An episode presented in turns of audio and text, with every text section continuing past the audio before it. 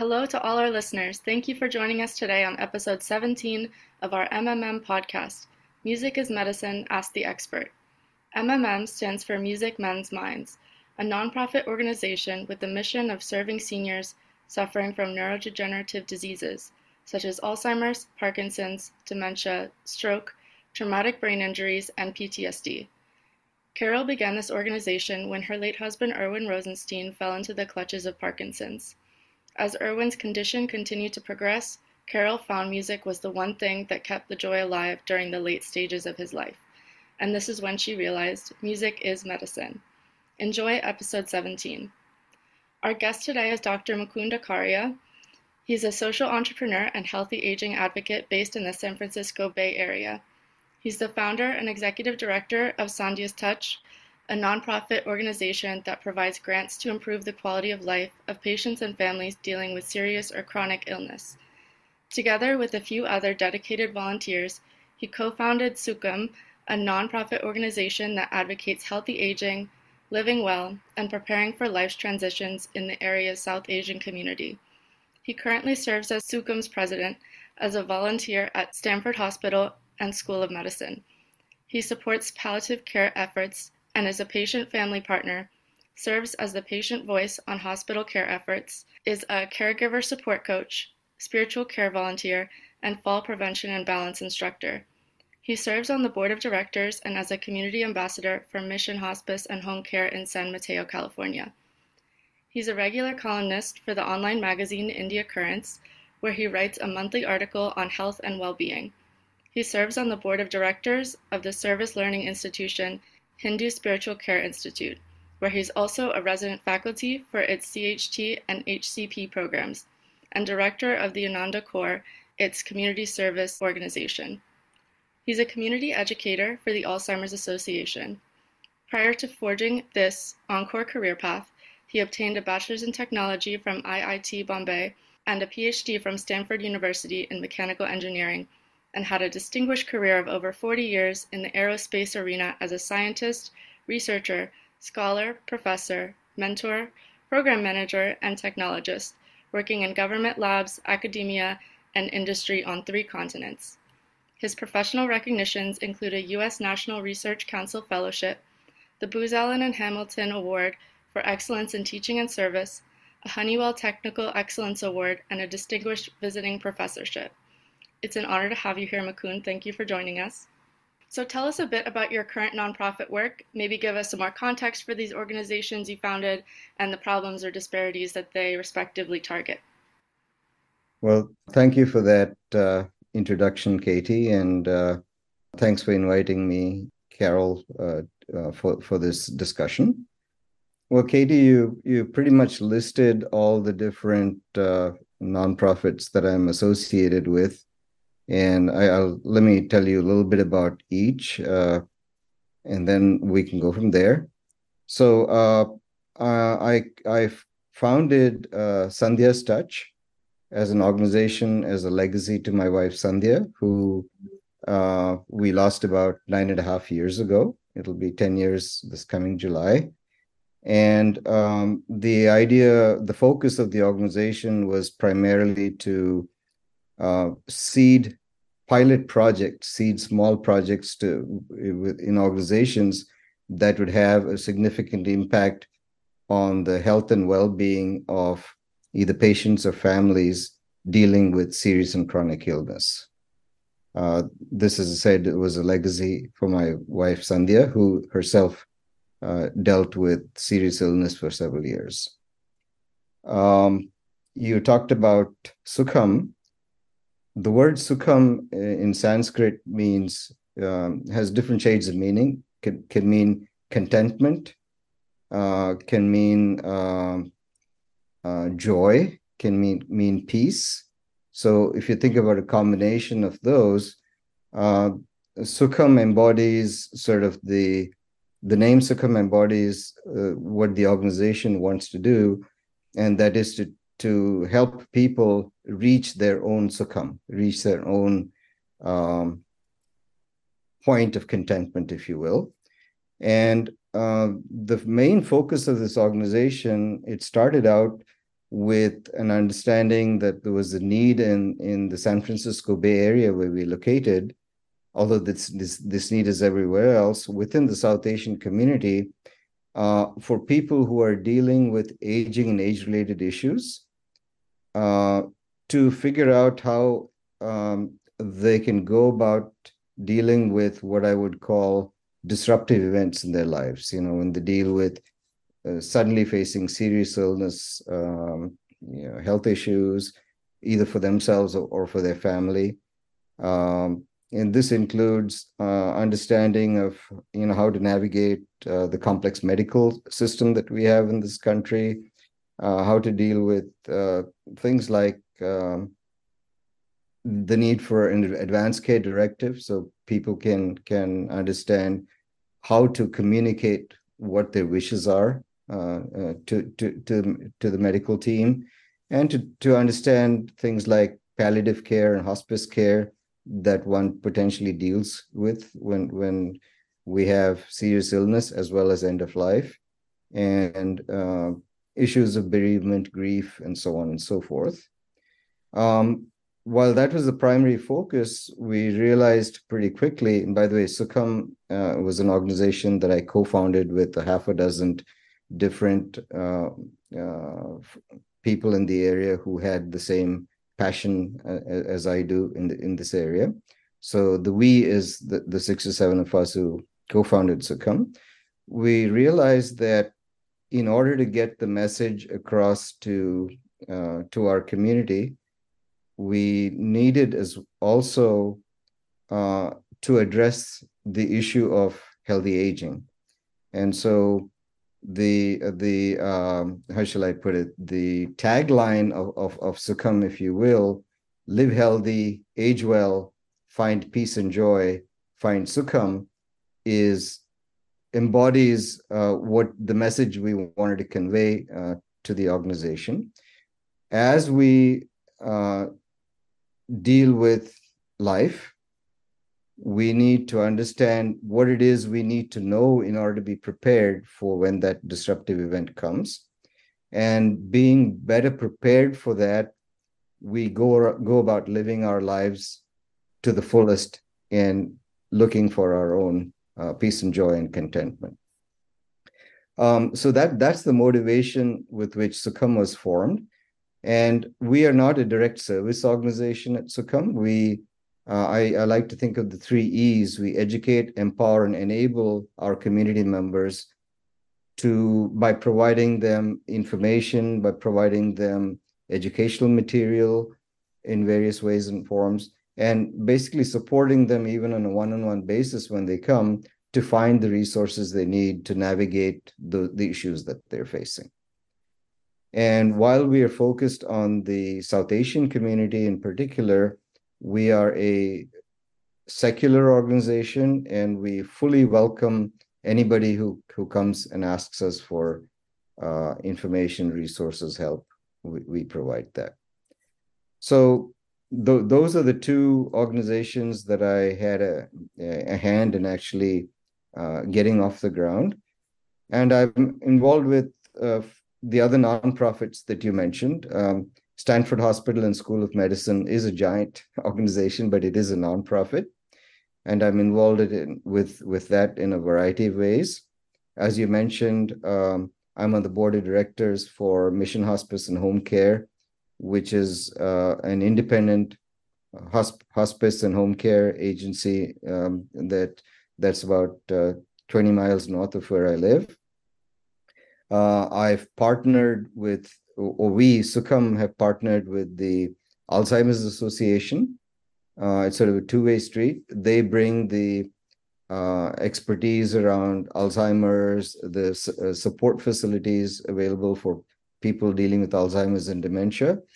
Uh, we we have access to to to that information. Plus, we are the outreach uh, the channel to outreach into the South Asian community that the Alzheimer's Association depends on to get to uh, to inform people in our community uh, about what they do and what resources and support they have. Um, about four years ago, I started to write for, and now I'm a regular health and well-being columnist for India Currents. It's an online magazine that's aimed at the South Asian community up and down the West Coast, but it really has a national and international audience. And it's a nonprofit organization as well. And and I, I write a monthly article for them on health and well-being and on various topics related to that. And finally, I think you mentioned the Hindu Spiritual Care Institute. This is an organization started in the Bay Area uh, primarily as uh, a means of teaching uh, interested people, primarily professionals, um, helping them become better at providing community service uh, based on the teachings of uh, the Bhagavad Gita, which is one of the scriptures of, of, of uh, in in our in our Hindu religion in our in Hindu dharma, and um, uh, we have since also, in addition to providing a certification course in community service, uh, started a pathway to Hindu chaplaincy in in hospitals and schools and other organizations when you think about chaplains, um, interfaith chaplains, and Hindu chaplains in particular are not very common, and so we we're working in coordination with the Graduate Theological Union in Berkeley to start a pathway to uh, to Hindu chaplaincy, and the hope is to graduate chaplains who can then go out and help organizations deal with um, uh, the needs of, of, of our community in, in, in these situations too. So that may have been a rather long-winded answer, but that uh, sort of summarizes uh, what I do in these different nonprofits. No, there's a lot of passion there, and it's wonderful that you were able to continue your wife's legacy with this advocacy and then keep that going and cover a lot of ground. Um, so I was wondering if there were other factors that inspired you to make such a dramatic career change from the aerospace arena into this new nonprofit arena? Were there other factors or did it did you just sort of become more inspired the more you were involved? Well um, i never did any of this work um, uh, before i started the, on this but in in 2015 and the the main motivation uh, for doing what I do now is, as you mentioned, I was in uh, in in the aerospace arena for more than forty years, and the the last six, seven or eight years, um, I was also um, uh, the primary caregiver for my wife Sandhya, and she went through uh, a few different illnesses. Um, but the last uh, five or six years, she was dealing with um, a particularly aggressive form of breast cancer. And I was um, her, her uh, with her throughout her uh, journey, uh, dealing with, with, with her illness. And together, we learned to navigate the, the complex health care system that we have in, in the US today. And until you are a patient or a caregiver who actually has to deal with this on a day-to-day uh, uh, basis you you don't know how complex it can be uh, how how daunting it can be you know how much you don't know about things how much you have to advocate for yourself um, and so on. And so the experience first the experience that i observed firsthand that sandhya went through um, and secondly as as the experience that i had a, as her caregiver and friend uh, being with her uh, on a daily basis helping her watching her figuring out together how we should do things. Um, that experience told me how much we didn't know. And then um, when when sandhya passed um, i sort of took a uh, sort of look at my own life and uh, decided that while I could still be doing the engineering work I was doing before, I could still be working uh, on that today. Uh, I decided I would rather give that up and do something where I could, you know, I, I came to realize that there it wasn't just the two of us. There's a whole host of people out there who are undergoing the same kind of trials and tribulations as we. Uh, and so I, I decided that I would, in some way, shape, or form, and I didn't know how, I would figure out how I could do um, something to help others. And that's how I launched into my what I would call my career in in in in patient advocacy and, and education and caregiver education and support. And I didn't know what it was I was going to do when I started. All I said was, I'm going to close this door, open another one, walk through it, and then learn what it is uh, that I can uh, do. And it's been a, a, process of growing, a process of evolution.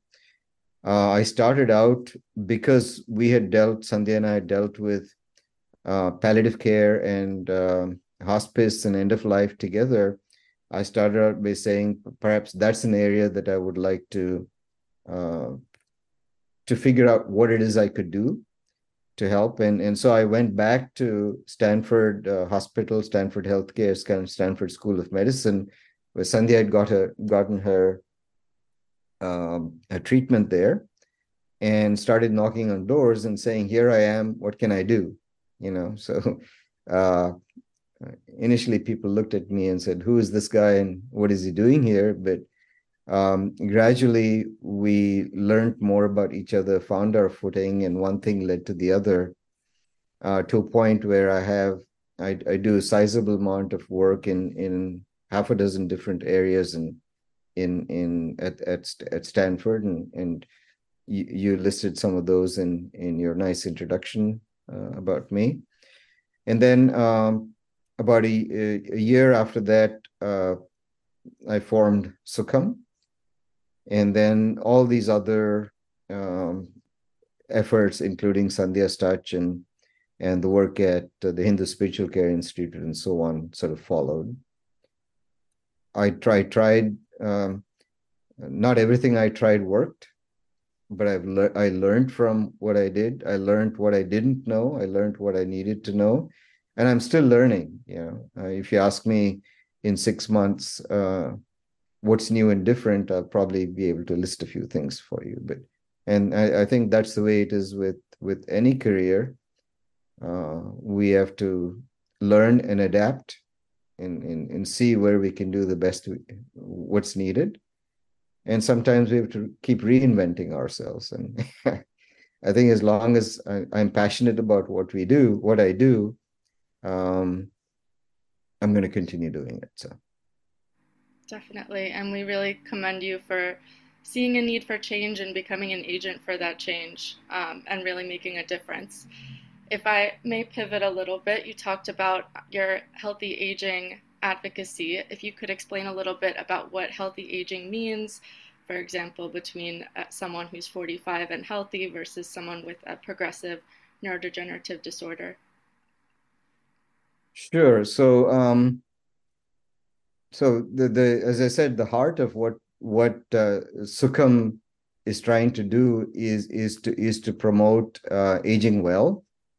And so uh, if you if you sit back and and think about aging for just just a few minutes you know um, aging is not an event. It's it's a continuous process. It's an inexorable process. You cannot stop it we begin to age the day we are born. But for a lot of us for almost all of us in fact we don't pay attention to it as we're growing up you know um, we go about doing what we want to do uh, you know schooling education uh, professions um, marriage interactions friendships travel building a financial security whatever it is that we, we do as individuals and families uh, and and old age if you want to think of it that way is further down the line it's not something we want to necessarily think about. It's not something that it that we worry about uh, on a daily basis. We don't pay attention to it, it until it creeps up on us. One day you wake up and you've lost your hair or whatever, in my case, whatever hair that I have left has turned white, right? And I look back and say, boy, where did all these years go? You know. Um, but sometimes it also hits us in a disruptive fashion. You know, you you don't have to be quote unquote old for for uh, uh, something to hit you in the face and say, well, uh, this is not what I expected out of life. You know, I, I an accident or or an illness, whatever it is that um, that helps you that that that makes you sit up and wonder about life and age and, and health, right? So if you think about uh, aging and healthy aging, there are actually uh, um, there's actually a what I would call an organizational or a, an institutional definition for a healthy aging that uh, the World Health Organization uh, provides. And basically, what they said is healthy aging is about creating the environments and opportunities that enable people people to be and do what they value through their lives. And so they said, we as an organization, we as a as as a governmental institution, if you will, whether it be at the federal, state, or local, or we as a community, we need to um, uh, say that our goal for healthy aging is to be able to develop and maintain functional ability that enables well-being in older age. As are we individuals, as we as a community grow older, what are the kind of things that we can do to maintain whatever it is we as individuals and want to do the best way possible how can we enable that right so if you think about that that's a definition that would help governments and and and, and communities and, and municipalities whatever it is help set up uh, uh, systems at an institutional level that that helps the the members of the community the, the best way possible right and so when I think of healthy aging, I kind of take that definition and reframe it, right? So when you if you talk about um, functional ability, I cast that in in in in the in the following way. I say that healthy aging is about much more than staying physically healthy. It's about staying emotionally healthy and maintaining uh, a sense of purpose and zest for life. Right? So uh, for me, healthy aging is not about whether I have an illness or not. It's about, regardless of what my con- health condition is, how can I do everything I can uh, to pursue physical, emotional, and spiritual well-being as as I, as I age, right? And if you think about aging, let me, if I, uh, I think this will be interesting uh, to you. Have you ever, ever stop to think about why some people look in and behave a lot younger than they uh, than they are. And while other people you you sort of look at them and say boy this person looks a lot older than i remembered you know? So um, th- there's a difference between what a person's chronological age is and what their biological age is right? And i think this is key to the kind of things that music mends minds is in, interested in. Um, uh, there's a diff the difference between chronological and biological age uh, is important because the the uh, biological age a measure of our physiological stage state is our actual well-being you know and uh, there's a lot of research a lot of studies that have been done to show that while uh, being born with a set of good genes helps us age well. Uh, that's only part of the equation. Uh, a lot of what we call age related changes are uh, attributable not to chronological age, but more related to our lifestyle, our habits, our activity or inactivity. And all these age related changes that that are inexorable, that are bound to occur as we uh, grow old chronologically, those changes are inevit- inevitable, but they can be mitigated by good habits. And primarily, research has shown that sleep, exercise, nutrition, and stress reduction are three or four or five of the main things that help us maintain a younger quote unquote biological age than uh, than uh, what our chronological age is so if, if you, that's kind of the definition of that i i would provide for uh, healthy aging um, being able to do whatever it is we want to be able to do to the best of our ability given whatever uh, condition of health we have. And I think this is important because if you go back to uh, neurological disorders, d- things like dementia and stroke, there's a recent study that was just published a couple of months ago that shows that your biological age predicts your chance of getting dementia or stroke as uh, more accurately than your chronological age. And so uh, they use what they call uh, epigenetic clocks. They use what they call biomarkers in these studies, uh, and and they've they've done a, a, study that was published in in in uh, study in, done in England that was published recently, that showed that for some of these things, uh, it, it it's it's getting getting your your bi- biological age um, under control, if you will. You cannot control your chronological age; it just keeps going. Uh, is is probably going to help you uh, have a, a, less of a reduction, uh, le- less of a um, uh, chance, a risk of, of of of getting dementia or stroke. So uh, healthy aging in many ways uh, can prolong good health longer than than not.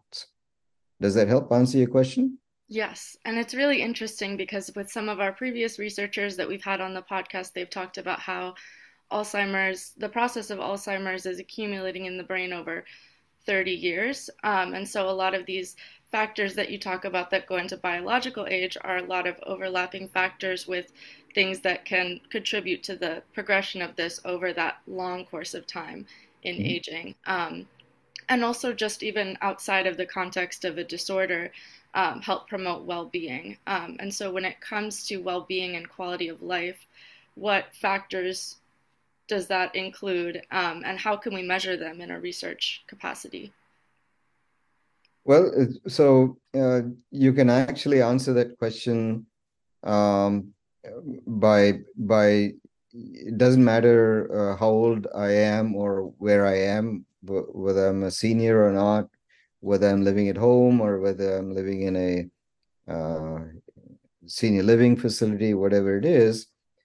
Uh, you can talk about my quality of life in terms of this healthy aging definition that I talked about, right?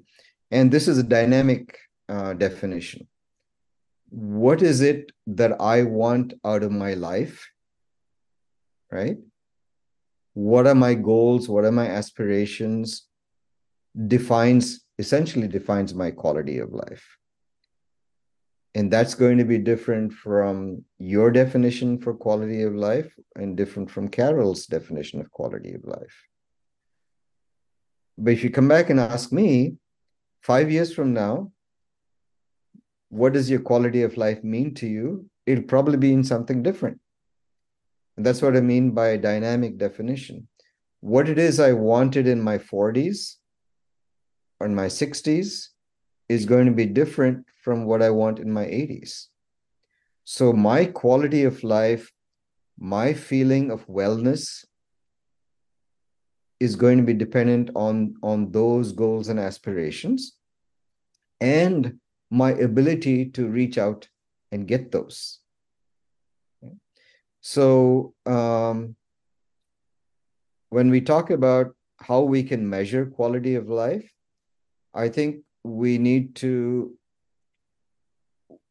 um, if you go back and look at those that definition of aging, healthy aging, that both both the uh, personal definition, you can use common threads in those and say, at an institutional or organizational or a healthcare facility level, I'm going to try and maximize all those, right? I'm going to be able to set up a system to enable people to do what it is they want to do to, the best of their ability, right? Um, and how well you the, that institution does that could be a measure of how well they're maximizing the quality of life, for example, of of of the people who they they care for. Same thing is true in a school, right? The same thing is true in uh, in a community. What can we together do to help one another, right? One of the th- big things seniors face, uh, really, uh, it's it's an epidemic. Um, uh, it's a it's a epidemic uh, uh, uh, proportions is loneliness in fact, the, the US Surgeon General has published uh, uh, articles and books on that. And in fact, he, they recently re- released a, a, major policy um, on a, a statement on loneliness, saying this is an epidemic that we as a government, we as a community need to help control, right?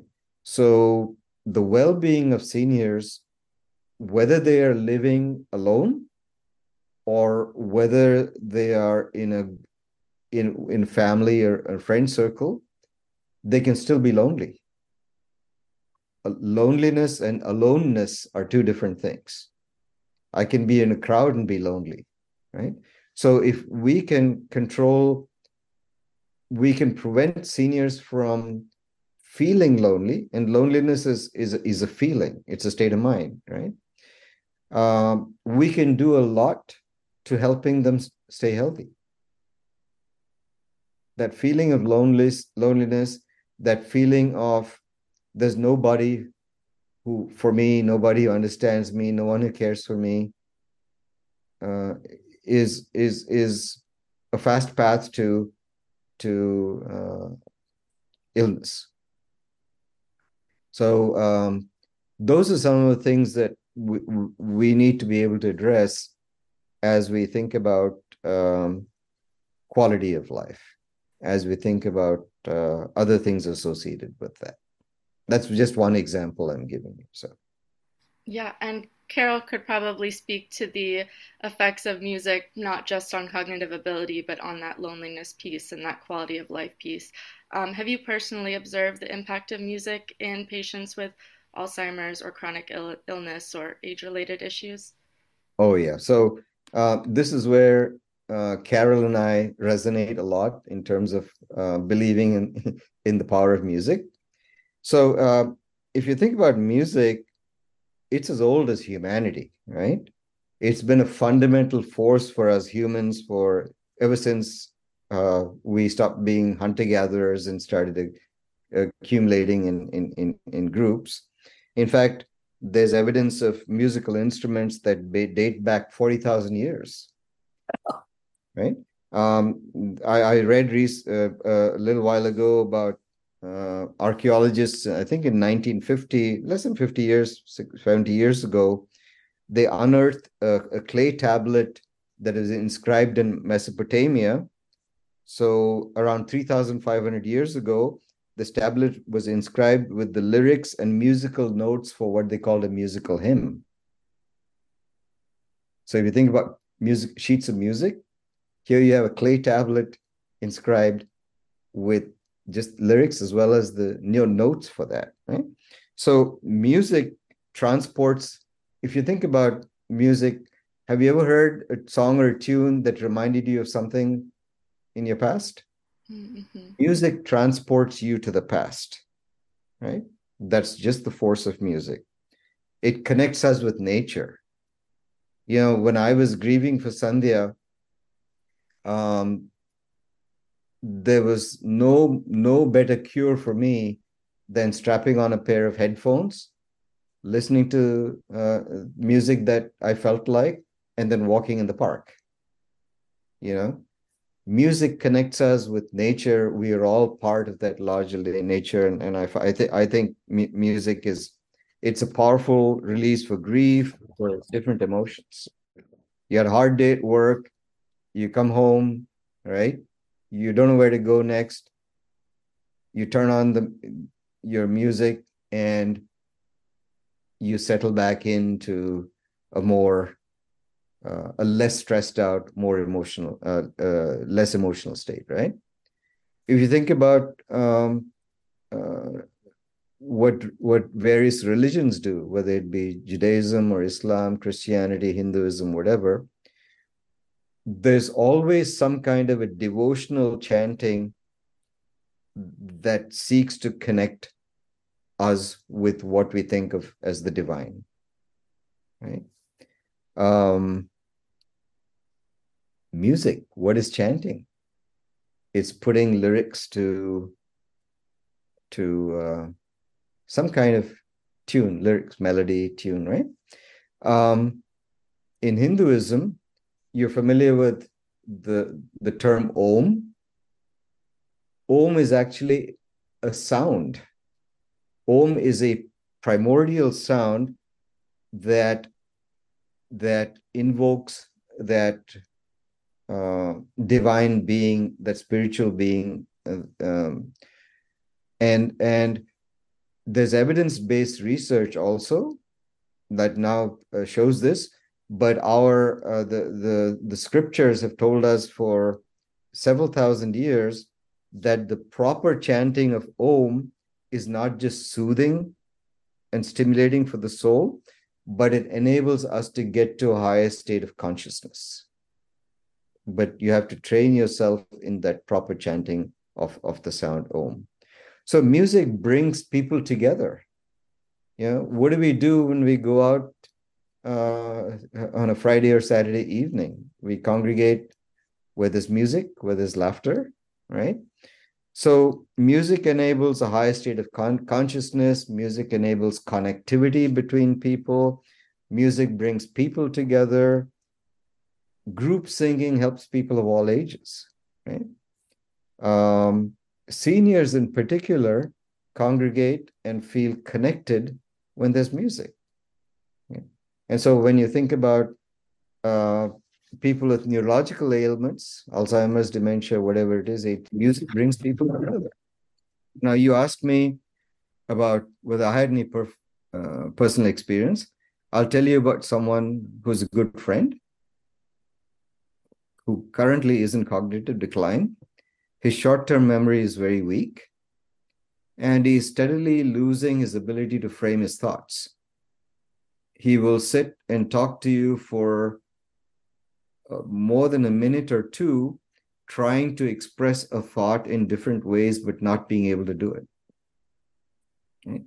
He, he just cannot construct that sentence. He just cannot take that whatever is in his mind and reduce it to words that he can express to you.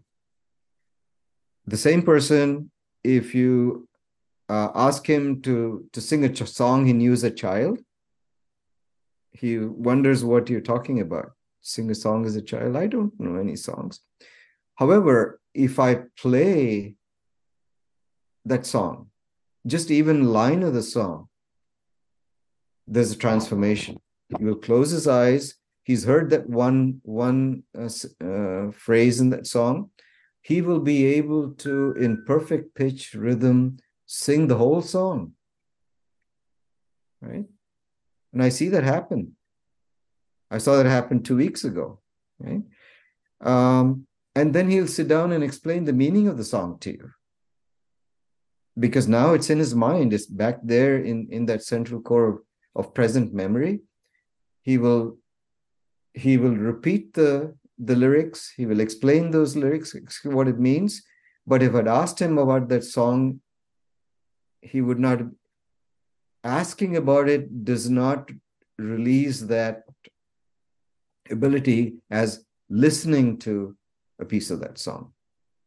So i think that's powerful. And and there are many such examples and carol can can you know you you, you put someone with with uh, uh, cognitive dysfunction in front of a piano and the fingers come alive, right? Um, I, I think Carol was the first one who told me about somebody who uh, who stammered a lot, couldn't speak. But when you you got that person to speak to a certain beat, certain rhythm, the stammering went away and they could talk. So yeah, music, rhythm, sound, primordial sound, whatever it is, is powerful.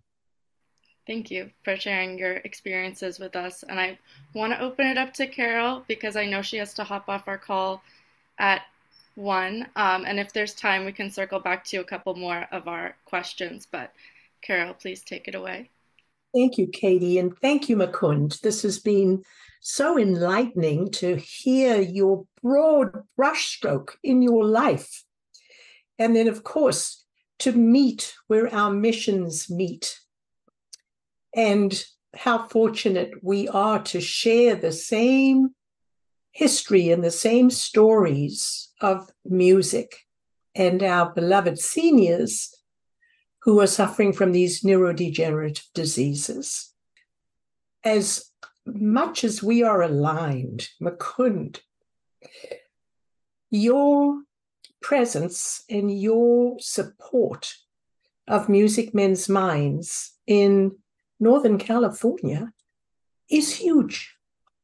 And, you know, we've had a, a journey in Sunnyvale post COVID that was a very slow journey to the point that we pulled the plug because not enough people weekly to enjoy our drum circle, which is all about socialization and sharing music and chanting with each other. And now we have the good fortune of a new drum circle in Palo Alto at the Rose Kleiner A daycare Center. And I'm just so deeply touched that you are in our lives. Yes, we are just so busy in California now with the county opened up to us but we have really strong contacts in Northern California as well. And my dream is to be able to really secure and show Sandhya's Touch how we do want to have a beautiful presence in Northern California. And with all of your contacts, my goodness, it feels like it's a no brainer that we could really make a statement and show Northern California the power of music changing brain chemistry, taking away the loneliness, increasing the quality of life, and doing something as you refer to the your your friend who has difficulty in speaking but play one line of music and he will sing the song and speak about the lyrics. That's because of the music storage cells. And so, without the music storage cells, we wouldn't even be able to share this amazing information that you're sharing. So, not to take time away from your amazing interview, but I want to thank you at this precise moment to say, I really honor you and the work that you're doing, and that we can foster an alignment going forward. We're on the same page, our hearts are open, we're here to serve. And what better way to use music and socialization as our tool? So thank you, Mukund. Thank you deeply for coming today and bearing your soul as to who you are in our world. Sorry for my tears. Thank you. Thank you, Carol.